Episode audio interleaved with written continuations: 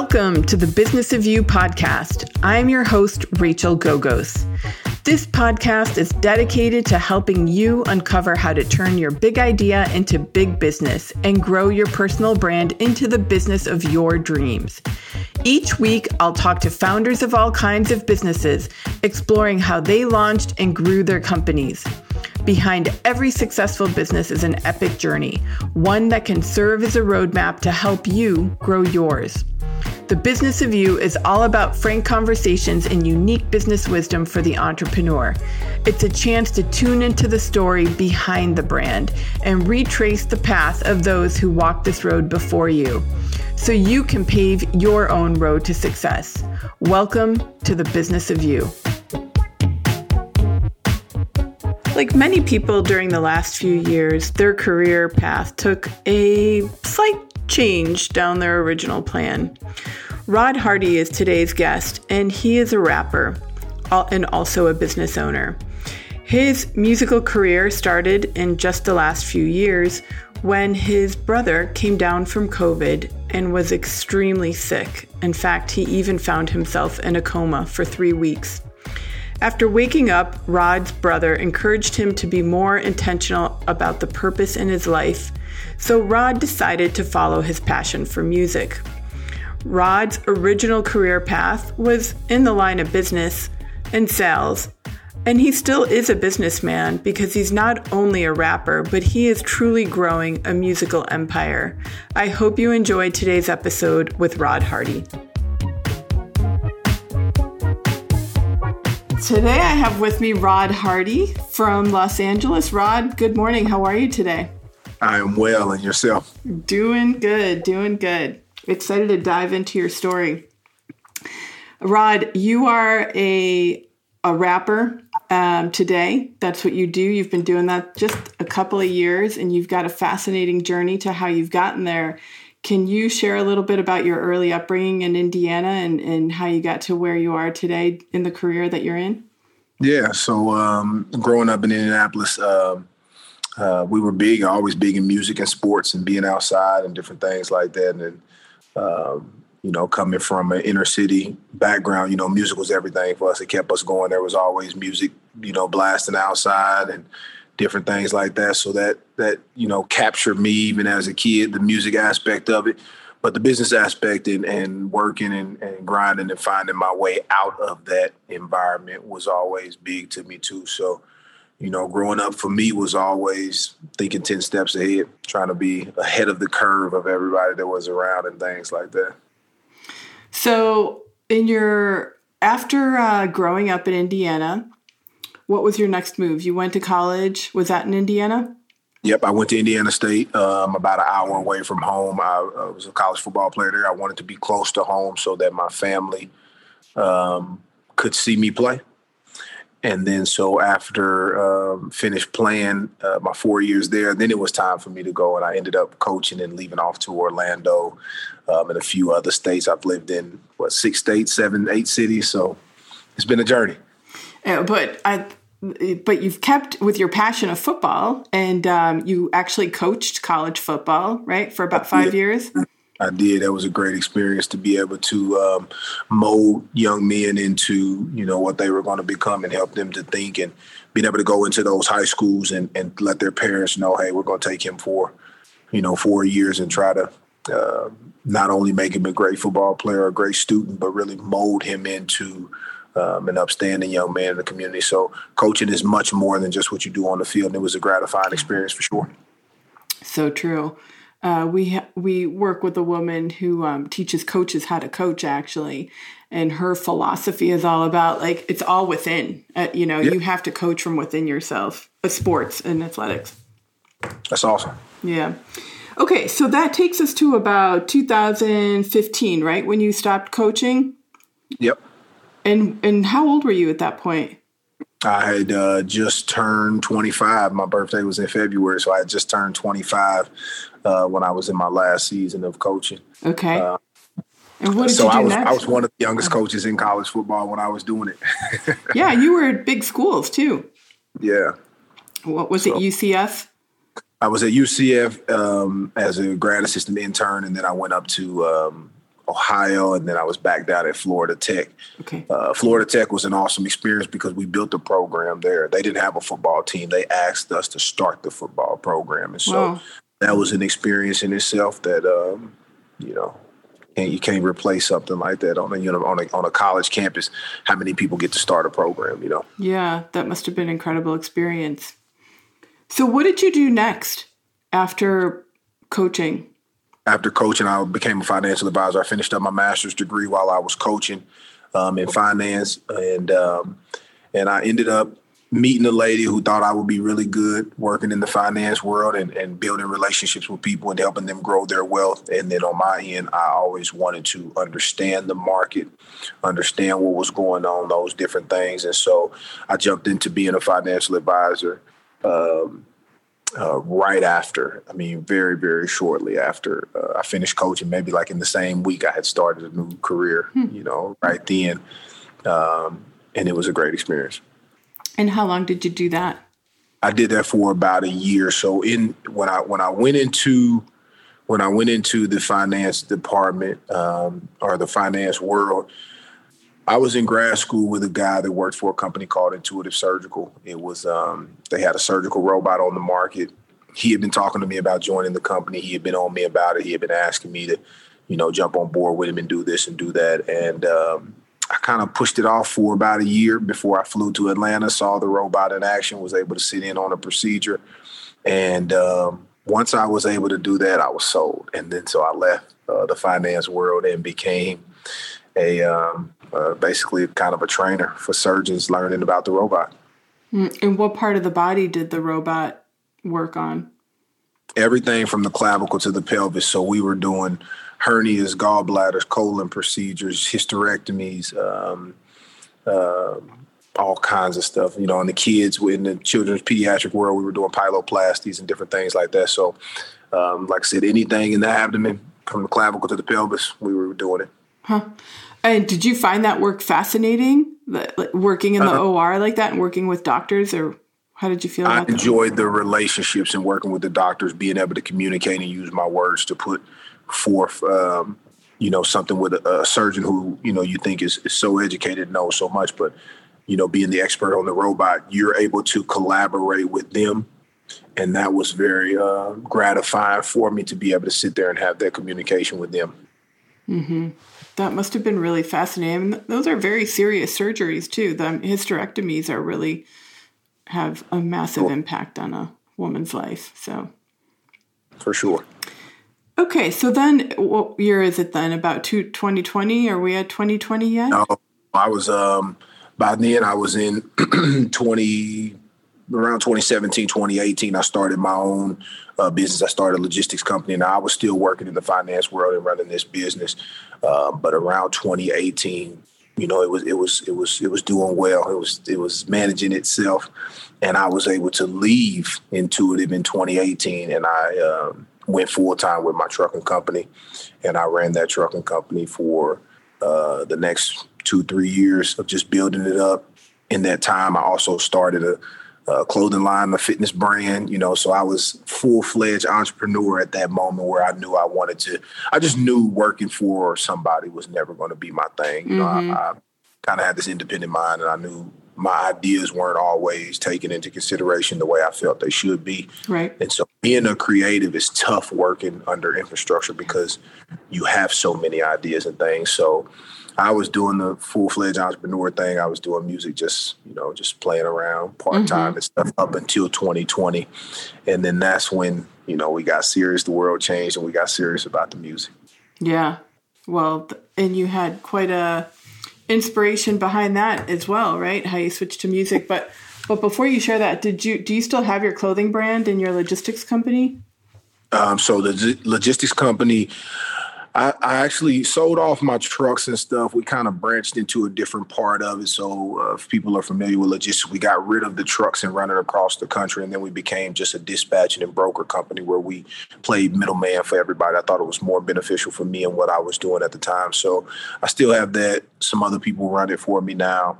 And then um, the clothing line, I still have. We still push our fitness gear, the cardio coach. You'll see me in the cardio coach gear pretty often, uh, sweaters, hoodies, workout gear, and stuff I'm always in that stuff. And and that is um, that that brand is close to my heart because I started that cardio coach piece during the pandemic where you know people were sitting around the house and we were trying to encourage them you know all this talk about how the virus was being detrimental to our black and brown communities i wanted to uh, motivate people to get out exercise get that cardio keep your lungs pumping keep your heart rate up and things like that. And so that's when i started that cardio coach brand and uh, you know it really took off during that time. Yeah that's great. I don't think there was enough going on in at that time period that was really about like boosting your immunity and in various ways, right? Like whether through holistic means or just physical exercise, like like you were promoting. So that's great that you did that. So then what what inspired you to go into music full time? Um, so the music, my brother fell into a coma. Um, and you know, he was in a coma for three weeks. And so, you know, you somebody comes home, you're super interested in how are you doing? How's your health? You know, um, um, you know, what do you remember from that time? And so when I was able to finally talk to him and I'm like, you know, what do you remember from the coma? What was going on in your head and stuff like that? And he's like, I don't remember anything from it. But what I do know is at 32 years old, I almost died. And, you know, it just put into perspective how things that you want to do that you say you want to do, you need to do them today because you don't know what tomorrow brings and stuff. And so he told me that two weeks later, you know, I was, I had five singles ready to go in the studio. A month or two later, uh, we released our first single and, you know, it's been nonstop ever since. Oh, that's great. And your brother got sick, uh, you were sharing earlier, uh, with COVID. It was early, early 2020. So just a few weeks after your brother said that to you, you had the you five singles. So this was something you were working on. I mean, it was like brewing for you. It wasn't. Yeah, it was. It was. It was. I think the more than anything, it was I had something to say at that point. So by that time, when he came and said that, I reached out to some producers. I knew they started providing me beats. We booked a studio. We went in and did a couple 12 hour sessions and we came out with those songs. So it wasn't like stuff that I had sitting around.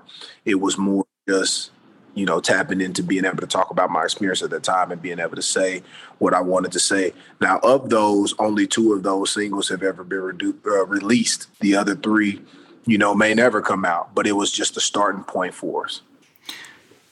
Yep. So you so you spend some time in the studio, you make those those five singles, and then I mean, what? Tell us the behind the scenes of like an aspiring rapper.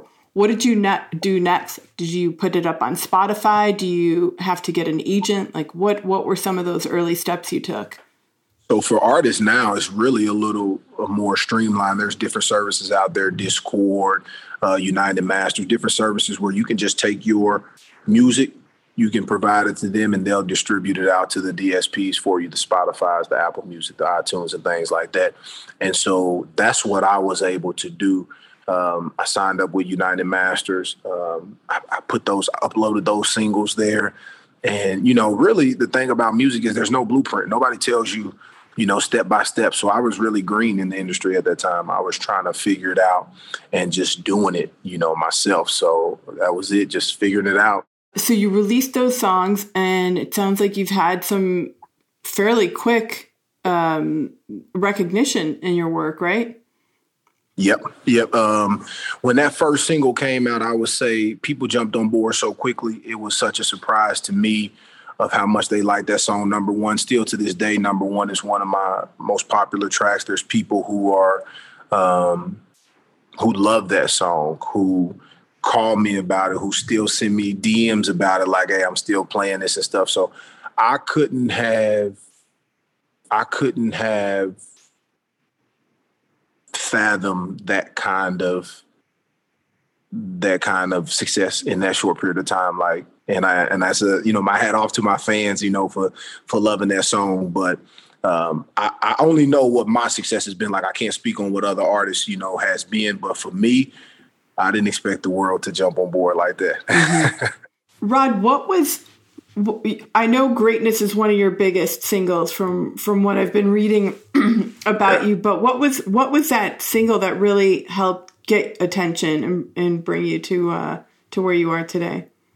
Um, so I think I would say a combination of things. Number one was the single where I think people heard me for the first time, and that was big for them to hear me.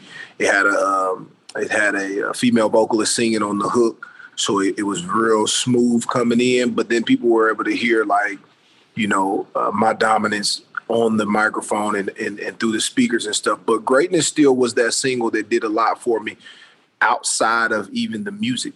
So before I ever released greatness, people saw me in the studio working with Boosie on that track. And so now I'm working with a major artist, you know, three months after I started recording music, I'm in the studio with him and all that content and build up was huge because people were like, okay, he's serious now. He's working with, you know, major artists and stuff. And so it wasn't until, you know, like I said, I held that track for a year before it came out. So the build up and the anticipation of what that track did for me um, is really unmatched. So between number one and greatness, those both have number one carried the weight for me over the course of that year as far as people hearing my voice and hearing my talent and my abilities. But you know, greatness carried the weight of the anticipation, which we know is huge in music and marketing. You know, people love to sit on edge and wonder when that album's coming out or when that song's coming out, and they want to hear it. And so when it came out, you know, I don't feel like we let them down with the music because, you know, people love that song. They love the verse that we got from Boosie. They love the verse that I put on it, um, the meaning behind it, you know, with, with being a, a big Laker fan and being in LA and, and, losing Kobe and really being able to pay tribute to him all at the same time. It touched so many fans and brought so many people together. I would say, you know, th- when that finally came out, that solidified, you know, me as as you know, he can do this. He's on a track with a major artist. He did his he did his thing and Siri's listening to me. Um, and he did his thing, but um, uh, you know, like I said, the, the tribute to Kobe was huge too, because there's a lot of Kobe fans across the world. Yeah. So, do you think the combination of those two things, because you were just you were sharing with me pre-show that your rise in just a two-year time period's been phenomenal, and that's just so rare in the music yeah. industry? Uh, I think I think those singles had a huge impact, but I think the big impact was uh, my brand and my work, you know, and, and how we do things. You know, I didn't expect to just throw music out there and expect people to jump on board, you know, and that wasn't even my thought behind the music. You know, uh, thousands of people making music every day, you know, but are those thousand people making connections with fans? And that's what I wanted to do, and I think that's led to you know, most of my successes. Not shying away from my story, not trying to be um, something that I'm not. You know, being authentic and uh, and really just telling the fans, you know, my story because I know I'm not, you know, this um, unicorn of an individual, man. Anything I talk about in my music that I'm going through, there's somebody out there that's going through it as well. So when I started to make that connection with fans and saying that it's more than just the music. I'm telling my story about what it's like, um, you know, being a first time dad, you know, what that first year was like. You'll hear some of that in my music. You'll hear what it's like, even in the song Greatness, you know, that last verse, that whole sec that whole second verse by me was um, a vision of what I was to, co- you know, what was to come. First lines in the words is standing on stage at the awards. I got my Cuban on. That was me saying, I'm gonna get a Grammy one day. I'm gonna be standing on that stage. I obviously don't have it yet, but I'm speaking those things into existence. So, you know, making that connection with fans and letting them know I'm a real person too. You know, like, yeah, music's going, songs are going well, but there's still a, a, a long hill to climb, you know, that we still got to get to. And I think that's what's led to the success is the branding, the connection, and the honesty with the people. Mm-hmm. How do your, what's your writing process like? I mean, do you have a special place you go to and sit down and write, or do you feel inspired at different times? And what brings that on? It's, it's, it's, it's really, um, it could be anything. It could be the people I could be sitting there talking to you, maybe something you'll say will trigger something in my head. And as soon as we get off this call, I'll jot that thought down and what I think behind it, how I can expand that, you know, topic, that phrase, that word, or anything. You know, um, even the song "Greatness," you know, that we've talked about already. I was watching, you know, ESPN after Kobe had died and things like that, and uh, one of the commentators said, you know, his whole career was just sheer greatness. That's literally how I came up with the song. That's all he said, and I'm just like, it really was. How do we, how do we expand that? And so I take it there. I'm usually up before the sun. I like to get up 4:35 in the morning. I feel like those are real spiritual hours where you can be by yourself, creative time before the world wakes up. You know, me living in Los Angeles in the city, before the buses, bikes, skateboards, delivery people, before all of that gets going, it's nice and quiet and it's just me. Um, and that's where I do a lot of my uh, pre-writing. I, I, probably write a couple lines, maybe a verse that just gets my mind going. And then when we get into the studio and, and, and put it together with a beat, then I can take that one verse and make it an entire song. So it's definitely a process. So when you're doing that in the studio, then is it just improv? When you're most making of, okay, huh? Most of it's improv. I started out, you know, and and and this is you know things that people won't you know tell to uh, up and coming artists or things that you start. These are things you have to figure out early on. You working with producers, you know. Nowadays, you can find producers online, maybe somebody you know or whatever. They just sending you beats, and you're trying to create your craft on top of what they've already done.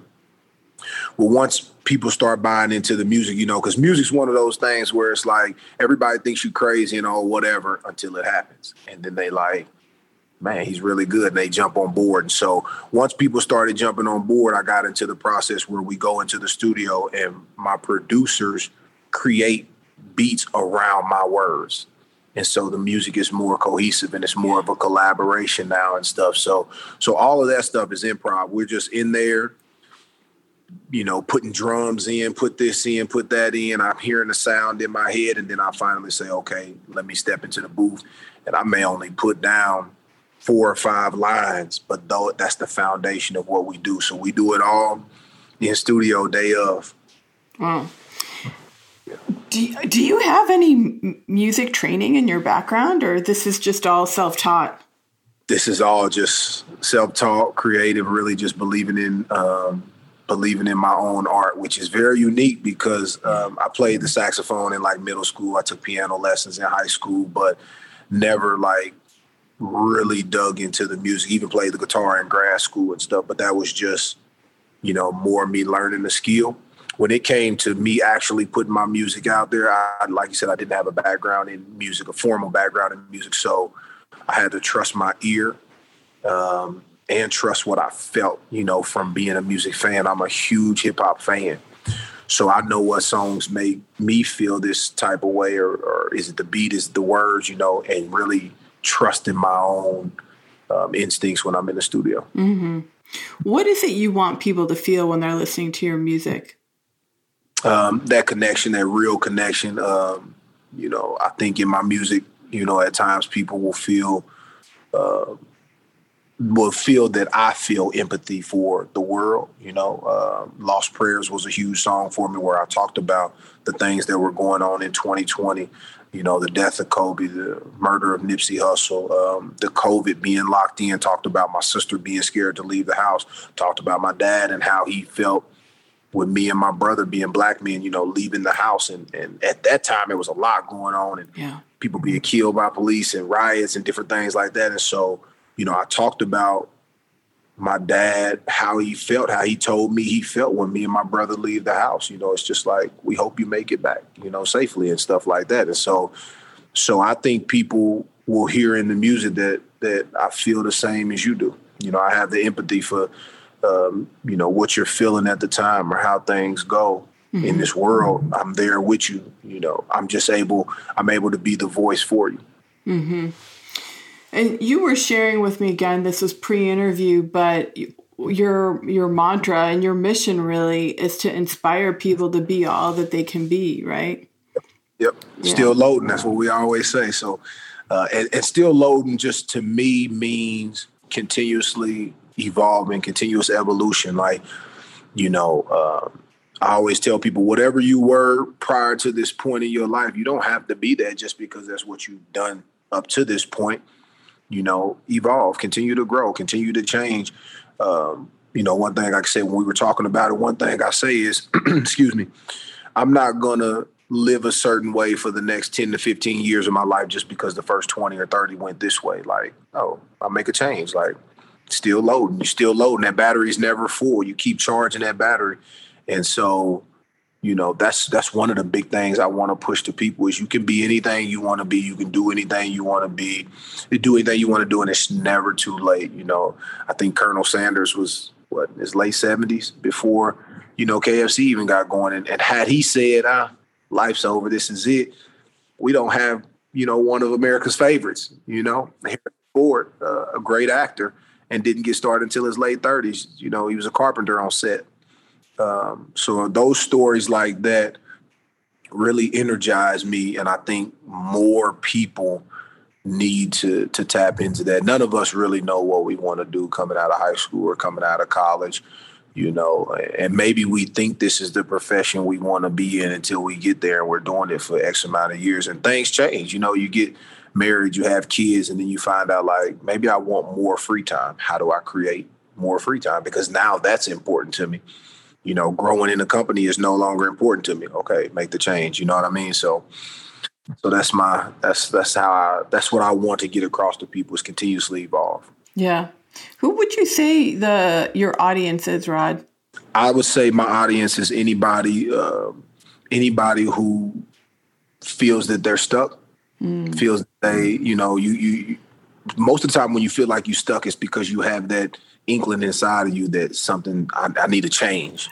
You know, you in your head you're saying you stuck, but in your heart you're saying I need to change you know, and, and those are my um, that's my target audience as well as you know those those college grads who grew up on hip hop. You know, hip hop is is a newer genre of music. You know, thirty years old. So I mean, it's still relatively new when you're speaking of a new genre of music. So you know, people my age, you know, that 25 to 35, 25 to 40 year old range we grew up on hip hop where people older than us may not. You know, they still go to, you know, concerts of R and B, uh, rhythm and blues, or uh, country music, whatever they grew up on. They go to those concerts still.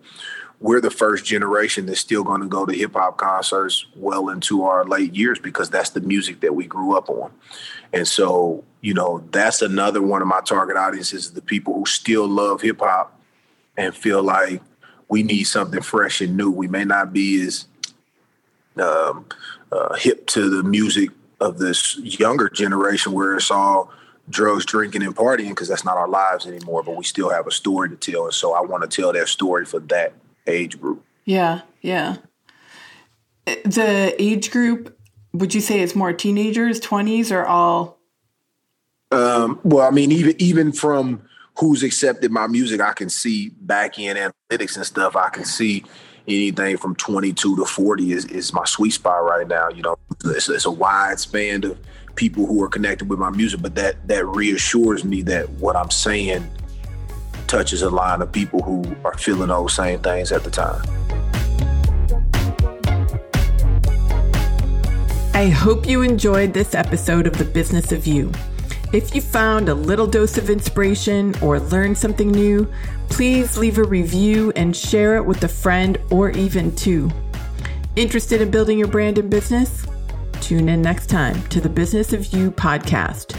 And remember, there's only one you. You're the biggest differentiator your business has. Until next time, friends.